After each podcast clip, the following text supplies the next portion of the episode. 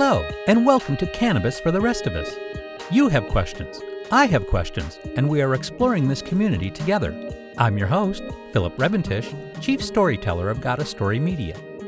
This episode is possible thanks to our sponsor, 3 Wells, a company that is demystifying the new world of marijuana for grown-ups. Find them online at threwells.co. Be well, live well, do well. My guest today is Avis Babulian, the CEO of Siva Enterprises, a full-service cannabis business development and solutions firm that provides turnkey management, venture opportunities, product and brand development, and licensing to entrepreneurs across the U.S. He is also president of the Los Angeles Cannabis Task Force, an appointed member of California State's Advisory Committee, advising the three bureaus on cannabis regulations, and was the education chair for cannabis legal accounting and business. The bottom line is that if you want answers about the cannabis business, Avis is your guy. Avis, thank you so much for taking time to appear on the show. Thank you. Thank you for having us. Tell me how Siva got started. Did you just wake up one morning and decide you wanted to get into a highly regulated business that's going to cause you to lose sleep? No idea we would even be at this point. The way we got started was really just a combination of a couple of different things.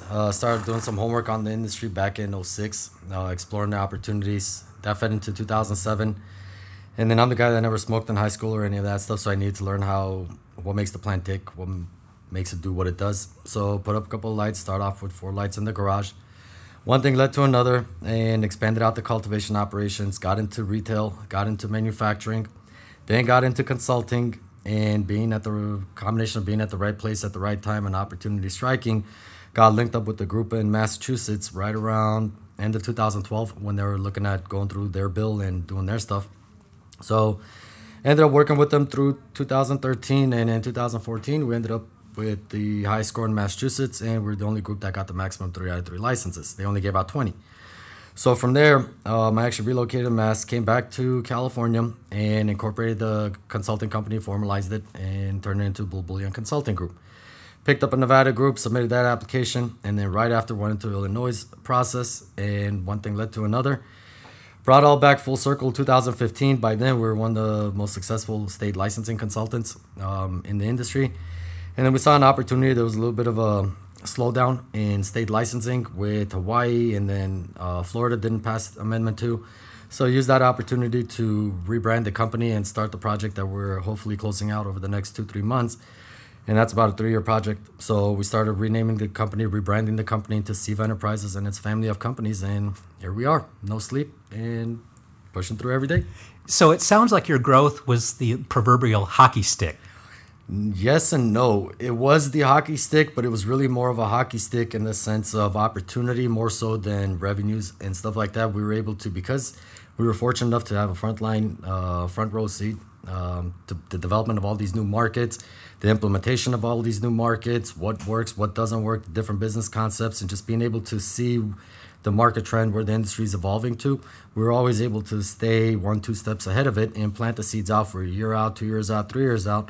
So we continue to do what we do, what's made us successful. As we come up on these milestones, the seeds that we had planted are germinating, and now the company's going through an evolution. So we've gone through a hell of a lot of them. So my approach to the cannabis community is that you have to be somewhat of an activist. Do you share that mindset? Yes and no. It depends on the approach. See, it kind of also goes into the business opportunity in cannabis. A lot of people look at it as retail, manufacturing, cultivation. They don't really see the other opportunities, and I'm not talking about ancillary opportunities, again, direct plant touching, but now it's really more about the business concept and what licenses you need to be able to execute on that model.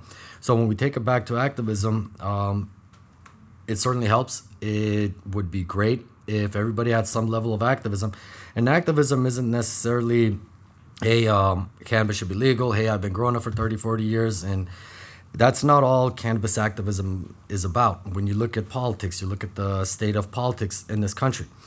One of the topics that really has bipartisan support across the board is cannabis. So now if you happen to be in a position where cannabis is your platform, there are a lot of opportunities for activism to be introduced, whether it's to cause social change, women movement, Native Americans, just across the board. So it's really taking the opportunity you have with cannabis and what you do with cannabis. See, it's the same as disruptive industries, right? You'd look at cannabis, everyone wants to talk about the medical side of it, the nutraceutical side of it. A close reference is the textile industry. But then when you look at cannabis and hemp, we lump them together. It's one of those things that it disrupts multiple, a lot of different industries across the board, from your textile, from to your construction. The other day, last week, there was a conference in LA and there was a BMW i8. Apparently a big, well, I think it was like 60, 70, 80% of that BMW i8 was made with hemp. So when you think about it in those terms, it's not just any one industry. This industry is spawning different industries, but it's also causing other industries to reevaluate the way they were doing things. And one of the most direct ones would probably be alcohol distribution. So alcohol, you've had it on the books since the, 30s, 40s, all this time. And they've just had their way of doing it. That's never changed. That's never evolved to catch up with the technology and all that. So now, a couple of years ago, California adopted a three-tiered liquor distribution model. That obviously morphed into the vertical model that we have today, but California's regulatory model started off as an independent third-party distributor model. And it was drawing a lot of ideas and parallels from the alcohol industry. As the cannabis industry, as that model started evolving, it didn't take long to figure out what the shortcomings of the alcohol model were. And I think a lot of that also led to the vertical model that we have today. So now you got legacy industries like alcohol that are going to be drawing from cannabis and what works in cannabis, because at the end of the day, not that it's the same product, not that it's a commodity, but the supply chain, for the most part, it kind of functions the same way. So speaking of that business model, Siva provides a wide variety of consulting services for cannabis businesses. Was it important to be more horizontal or instead of just staying in one lane? I think it goes back to being able to evolve with market trends and industry development and growth. See, where we start off on the cultivation side. Had nothing to do with consulting. And then as you get good at that, you have a lot of people that are asking for advice and you're helping people out. And then back then, you didn't really have a lot of opportunities to interact with other industry operators on a very personal level, very in-depth level. So you used every opportunity you could. And so it's being able to morph and evolve and see opportunities. When I started the company as Bull Bullion Consulting Group, it really was to be considered a consulting firm more so than a consultant or a consulting company or a cannabis company. It was to be the legitimate firm that just happens to specialize in cannabis. As we went through with the state licensing, state licensing and licensing in general for cannabis, it's not filling out an application. It's taking the entire company, deconstructing it, bringing it down to the level and rebuilding it, architecting the company, everything from your management team, to your executives, to your boots on the ground, to your financial model, to your financial strategy, your literally everything that it takes to be a successful company. The only thing you're missing is really your license. So by the time you submit your application, you have a blueprint to your entire organization, how it's built, how it's going to run, how it's going to function, who's going to push it forward. So once that happened, then these license holders went into the implementation stage. So it's like, okay, great, you won your provisional approval. Now whatever's in your application, go implement it. So when you see all these things happening, and then for instance, New York, right? New York was a very, very heavy medical market.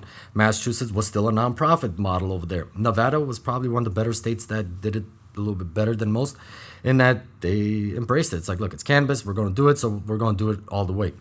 And they created 4 tiers out of it. So now when you're on the licensing side, that puts you in a position where in these highly regulated markets, they have the benefit of not having an existing industry. So the state comes out with their state regulations, puts it out there, made the best man win. So that forces you, that actually raises the cost of entry and the barrier of entry in all these markets. So now you're dealing with really high net worth investors. You're dealing with finance people. You're dealing with high level operational people, executives that you read about really in newspapers and Forbes lists and stuff like that. Athletes. So, exactly. So you're being drawn into their world as much as you're drawing them into your world. And it all starts off with education. So as you're sitting down, you're educating them on cannabis and they're educating you on their background. And the most successful people in the space aren't the people that go out, learn how to grow or learn how to be a dispensary operator. It's the people that take what they do, what they've learned throughout their life, professional and personal, and simply apply it to this industry. If you go into it with that kind of a mindset, it's not different compared to anything else. So now when you're on the licensing side, going back to your question on was it intended to be vertical? It was really more about satisfying a need. So if we're going in there, we're handling your application, soup to nuts, and now you go into the implementation stage. Well, once you do this enough times and enough years, now you have a Rolodex, and every group's looking for an investor. Every investor is looking for an opportunity. So if you're going through and you're blending these groups together, you're building up these companies, and you're finding opportunities for these companies, you become that much more in demand. So what starts off as licensing then ends up being, okay, well, we need compliance help. Well, who would better help you on your compliance side than the guy that basically broke down all the state regulations for you, right, built your entire company, and gave you your launch. So that feeds into compliance work. Then that feeds into general oversight. These guys are qualified, so they run it, but they need somebody to tell them where the landmines are. So you're there, you're working hand in hand with them. Again, you're being drawn and sucked into their world as much as you're drawing them and sucking them into your world. After enough years and you're satisfying all these needs, you're not doing anything that you're already not doing. Now there's just an opportunity to be able to monetize it. So that's what kind of starts off as consulting and licensing, then feeds into management, and the management feeds into branding and brand development, because now we're at a point where you don't need a license to have a brand. So if we're taking care of the heavy lift for you and we're handling your production, we're handling your distribution, we're handling all that stuff, well, you go be your brand, go worry about building your brand, go worry about being the CEO of your brand. Let the guy that knows compliance handle the compliance piece. So now when we come back to California, where the plan was to plant the operational flag 3 years ago, that morphed and modeled into, hey, we're already providing all these services to all these clients, from their compliance to their licensing to their management. Why shouldn't manufacturing be treated as a service? Why shouldn't distribution be treated as a service? And if we have the market reach, if we have the national reach, if every single market practically, we know our way around, we know the players, they know us, we know the sensitivity of all the different markets, well, we can get you into all these markets. We've got plants flagged and all, we've got the relationships. So now we've morphed into more of a platform than a manufacturing company or a cultivation company or a consulting company or a licensing company. But again, because of the positioning we have, there's a big opportunity to really give back to those that don't have that opportunity. So now it's like, okay, well, we don't want our own company or our own brand. We want to provide the opportunity for everybody else, because business, good ideas and stuff, don't see color, don't see disability, don't see gender. We do. So if we can level the playing field and allow or provide that opportunity for the smaller guy to compete with the bigger guy, the Canadian guy and all these, it just makes what we do that much more valuable, and that's what keeps you going every day. So is there a typical client that comes to Siva Enterprises, or does it really have a wide range of businesses or people that are coming to seek your consultation services? It's probably everybody on the spectrum. I mean, different groups are qualified for different things in different markets and different states, but generally we've got everybody from a U.S. congressman, your state senator, to your ridiculously successful business person, down to your hobby grower, your day-to-day average operator. It's not based on who can write a check. It's who values the opportunity. If you're going to spend half an hour talking, if you're going to spend 10 minutes talking, is it receptive on the other side? Is there value being created on the other side? So as far as typical, not really. I mean, we probably do more pro bono work than most firms out there. And it's really about being able to actually deliver a service for what you charge them. And if you can't deliver that service, or if they're not in a position to capitalize on that service, just because they write the check, you don't necessarily want to take their money. So is there some commonality in the clients that are coming to you for things that they don't know but they should know? Yes. In fact, a lot. So, and it also goes back to changing the mindset that a year, 2 years ago, when the average client was coming in, they were coming in saying, I want to be a dispensary, I want to be a grower, I want to be a manufacturer. Your options were pretty limited on what you could do with the license and be a business. Today, it's very different. Today, when they come in, obviously they still come in, I want to be a dispensary. The first question is why? Tell me about yourself. Tell me about what you've done. Tell me about, forget about licenses, forget about any restriction. Fast forward 2 years from now, fast forward 5 years from now. What have you done? What do you have? Let's take that, back it up to today. Now we'll put together the game plan. Once you know what you want to do, then it's a function of, okay, what licenses do I need to authorize these activities?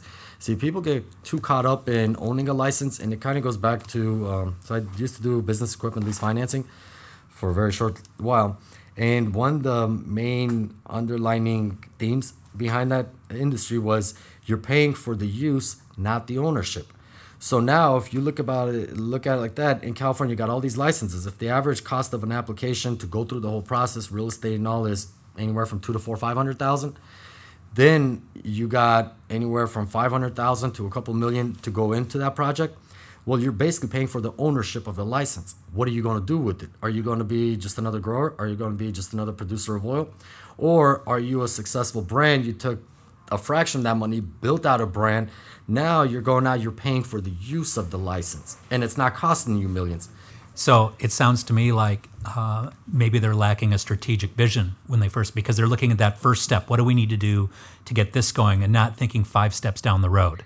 No, I think a lot of it is getting caught up in the fact that they want to capitalize on the cannabis industry. They want to get into the cannabis industry, whatever anybody's intentions are for the industry, and not understanding enough about the industry and the options that are available to them. So when they want to go in, especially with the hype that's created around cannabis and everything, the majority of the people that walk in through the door think that if they don't do something today, they're out of this, they've missed their chance. This thing is just starting. This is, I mean... Look, all the people that were rushing for a license a year ago, where are they today? Still waiting for a license. Right. The people that got into this a month ago, wanted to chase a license, they're no further behind or further along than the guy that was at this a year, 2 years ago. So it really comes down to exposing yourself to the market, the industry, learning the industry, understanding the ecosystem, the supply chain of the industry. If you want to be a retailer, it's not enough for you to just understand retail. You got to understand what keeps the grower up at night, what keeps the manufacturer up at night, how distribution functions and works. If you can understand the ecosystem and the supply chain and understand where you live in that ecosystem, that's what's going to make you successful. But besides successful, that's what's going to allow you to see other opportunities where before you wouldn't. So in addition to appearing on this wildly popular podcast, you've done a fair amount of media, and I'm curious, when the press comes to you or contacts you, what kind of questions are they asking you? All over. I mean, we get policy questions, operational questions, finance questions. Put your magic wizard hat on and guess what's going to happen 5 years from now, questions. Right. But it really comes down to the topic. But besides the topic, what we try to do is, besides responding to their question on whatever their question and topic is, we try to give them some background information, because not everything is as straightforward as you think, especially in cannabis. So you got to look at secondhand and thirdhand consequences. You have to look at why certain things are the way they are, and it might not have to do with the line of questioning that they're seeking. It might have to do with something completely random that they haven't even picked up on. So whenever we have an opportunity to speak with media and newspapers and stuff like that, it really is about education. So if they ask us a 280E question, or if they ask us a finance question, it's like, okay, well, the answer to your question is this, but in what context? Change the context, change the entire response to the question, change the perspective, change the response to the question. So once you respond to it, it's like, well, let me also explain to you some of the other things that you might not be taking into consideration. And then a 5-minute call for one question and one comment turns into a half an hour discussion about that general area, but they're becoming that much more knowledgeable. So the next time a topic comes up, a story comes up, they're not just looking at it as an A and B situation. They're like, okay, why are we here? Why is this situation happening? We're looking at it from finance. What about if we take a security approach to it? So when it comes to consumers, do you think that that kind of press coverage, and in terms of trying to educate people through the press, do you think that that can benefit consumers? Absolutely. It's all about education. People are afraid of what they don't know, what they don't understand. The more education you give them, the more comfortable they're going to feel about the process. It's kind of like all these dry cities, right? Dry city, everyone's completely against it. No, we don't want it in our backyard. Once you start educating them, everybody wants a voice. So start educating them. Start educating them, educating them, educating them. And the more you can educate them on different topics, it makes life that much easier. And look, we like to talk about cannabis, how no one's ever died from cannabis. It's got all these medicinal effects and benefits of that are derived from cannabis. But it would also be naive to think that there isn't anything, for lack of better words, bad about it. And There might not be. But again, it comes down to education. It comes down to research. Until we actually do that, we don't know what the consequence. Obviously, it's more good than the bad. The majority is good. But you also got to understand it. And to ignore it, it's just disservice. So. Well, and hopefully the floodgates are opening in terms of more medical research in this country. So I'm looking forward to seeing how that develops over time. So we first met at an event here in your office in Glendale, California. A city councilman from Glendale spoke at that event, and I'm curious, what is the political environment in terms of supporting or not supporting cannabis in Glendale? So Glendale's pretty conservative in general. I think when you look at the polling, it was polling at based on the votes, it was about 50. It was in the mid 50s for pro cannabis. Then what happened was in 2017, last year January, City of Glendale had a town hall to take some feedback and figure out what's going on. Then they set up a poll online, and then there have been a couple of, I don't want to call them false starts because it was never even an intention to start, but they were exploring it. They're still sort of exploring it, but as of right now, it's a dry city. It is a little on the conservative side. When they do open up, it's probably going to be a slower rollout and a smaller industry to start off with. And every city's got its own character. Every city's got its own industry that they represent. And I think as far as Glendale is concerned, but really every city independently, it's really up to them to find their voice in the industry, what their what fits their model. Not every city. See, you got a lot of cities jumping on the cannabis wagon, which is really great, mm-hmm. but they're all putting themselves out there as the Silicon Valley of weed. We're going to license all this. It's like, that's great, but California only needs so much cannabis. When you look at taxes, see, initially 2-3 years ago, when a lot of groups were lobbying different councils, they were lobbying them along the lines of, look, it's cannabis. Set your taxes at 10%. Set your taxes at 20%. People will pay it. Yeah, they'll pay it when they don't have any choices. When they have some choices, they're not going to pay that. Same thing with real estate. Are they going to pay you $4 or $5 a square foot to rent your building today? Probably. Will they pay it a year from now when they have an option? Probably not. So if you're a city, if you're looking at putting it out there and saying, we're going to be the Silicon Valley of weed, well, you better start investing in some infrastructure. You better start looking at this 5 years out, 10 years out, not how much money can I make off the industry over the next year, 2 years, get out of my deficit, and I'm the Silicon Valley of weed. So just like you're going to have businesses fail, you're probably going to see a lot of cities fail where they do invest in the infrastructure, but it's just not enough. So the city of Los Angeles is right next door. Mm-hmm. Does their Department of Cannabis regulation, do those decisions affect some of your clients that might be in other parts of the state? I mean, I know they're out of jurisdiction, but that market, the city of Los Angeles by itself, is an enormous market. Mm-hmm. So do those decisions affect some of your other clients that might not even be in the city of Los Angeles? Absolutely, and for the sole reason being the size of LA. See, you look at LA, you have the county of LA, which Glendale is an incorporated city within LA County. So you have the county, you have its independent cities, incorporated cities, you have the unincorporated LA, then you also have the city of LA. And LA, again, just for the fact that it's LA, I mean, you look at population-wise, market size, it's probably bigger than the state of Colorado as a market for no other reason than population and a much smaller footprint. At least I think so. But anything that happens in LA has a national ripple effect. And I think LA doing something is kind of in line with any given state doing something. So we're trying to control this or regulate this as a city where most states do it at a state level. A lot of it is really collaboration. It's exchanging stories. Hey, what worked for you in this situation? Hey, what about you take this approach, or have you given thought to this type of an approach?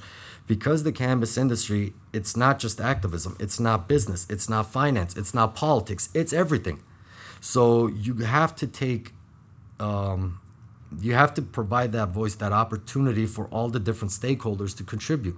That's the only way this is going to work. I'm on the state advisory board. There are a lot of decisions I make. There are a lot of arguments I make that as a company, it's probably against my better interest as a private company, but it is for the greater good. It is for the betterment of the industry. It's for good public policy. So it's striking that balance, but yeah, you try to get out there and interact as much as you possibly can. This is the industry that we're going to be living in. Do you find that people in the industry, even higher up executives, are actual users of cannabis or hemp-based CBD? I mean, are they using the product that we're all involved in? If they're not, they're converts. They convert. So a lot of them have touched it. A lot of them have tried it. The ones that don't, you can't participate in this industry at that level and not even try something. Right, and right. CBD is the one that almost all of them try, and it doesn't take much or too many uses for them to really be stuck on it. So one of the things that's been really great to see is a lot of the business people, right, quote unquote business people, the high level finance people that get into the space, where a lot of the industry is looking at them like, oh, big bad business. believe it or not, a lot of these big business guys, they have more intentions that are better classified as great intentions, well-intentioned, compared to a lot of industry folks. So, and the reason is because a lot of these guys at that level, they've already made the money they need. Once you get to a certain point in business, it really becomes about the give back aspect of it. And for them, a lot of them don't even look at cannabis opportunities where it's strictly about dollars and cents. Hey, dollar in, X amount out. The first question is, what's my double bottom line? What's my triple bottom line? Where's the change? Where's the impact? So, and that's a really interesting dynamic shift compared to what the optics and what the general narrative reads. And a lot of it has to do with the fact that they've already been there, they've already done that, they've already made the money, they don't necessarily need more money.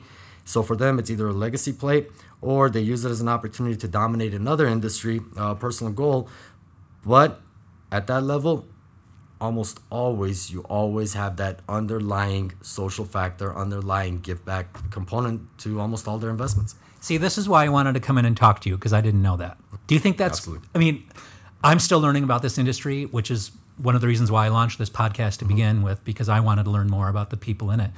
Do you think that that's pretty common knowledge, that there is an altruistic vision with some of the at the executive level within this community? I don't think it's common knowledge. In fact, I think it's one of the areas that really needs to be highlighted, because again, they're all looking at it as Mr. Moneybags is coming in to take our money. Right, and right. Look, you got a lot of that out there, a hell of a lot out there. And the thing about give back is, unless you're making the money, it's kind of difficult to give it back. So it's also striking that balance. But at that level, look, growing a business is not easy. Taking a startup, growing it big is not easy. Just even running a mom and pop, it's not easy. But if you want to get to the next level up and you want to get to the next level up and go to the next level even higher than that, expect some pains. But when you go through those pains, you become that much stronger. You become that much smarter. You become that much wiser. And you become that much more tolerant. So it's all about what you see. It's about, everything's about life experiences. It's what you make of it. Look, when you're an investor and you're looking at the cannabis space, you know there's money in there. You know the opportunity. You're hoping to see more opportunity, but you, for the most part, you kind of know what you're getting yourself into. The industry person has to get out of the mindset that this is cannabis, it's unique, there's, it's not compared to any other market. The business guy's asking questions that have nothing to do with cannabis. It's taking it to a completely different level. It's trying to understand his mindset. It's trying to understand how he comes to form the decisions that he makes, his decision-making process. And it's trying to not necessarily change that, but trying to influence that by providing the tools. Hey, have you thought about this? Or have you thought about that approach? If you can take the grower that normally wouldn't even have an opportunity, right now, a lot of, not just growers, but just industry folks, if you're in your mid-20s and you're living it as a lifestyle, you got thousands of cash in your pocket and money's coming, money's easy, money's going, that's one mindset. So now when you have a chance to interact with somebody that's made hundreds of millions in their life, they've done something right in life. Unless you happen to run across the guy that just screwed his way up there, but a lot of them have built it. We'll stick to the altruistic guys. Yeah, so that those guys like, well, that's great. Have you thought about your future? Have you thought about 3 years? Have you thought about what happens when everybody's the best grower in the world and your product is no different than anybody else's in the world? What are you going to do next? Don't trip over a dollar or pick up a dime. So it's what you, any relationship, it's what you get out of it. How can people find you online? www.sivallc.com. That's SIVALLC.com. Well, Avis, thank you so much for taking time. I really enjoyed this conversation. Thank you. Oh, thank you for having us, and thank you. Thank you for listening to Cannabis for the Rest of Us. Please subscribe and help us grow. Check out our show notes for more information about this podcast, Got a Story Media, and our sponsor, Three Wells. You can find us at gotastory.com. That's GOTTASTORY.com.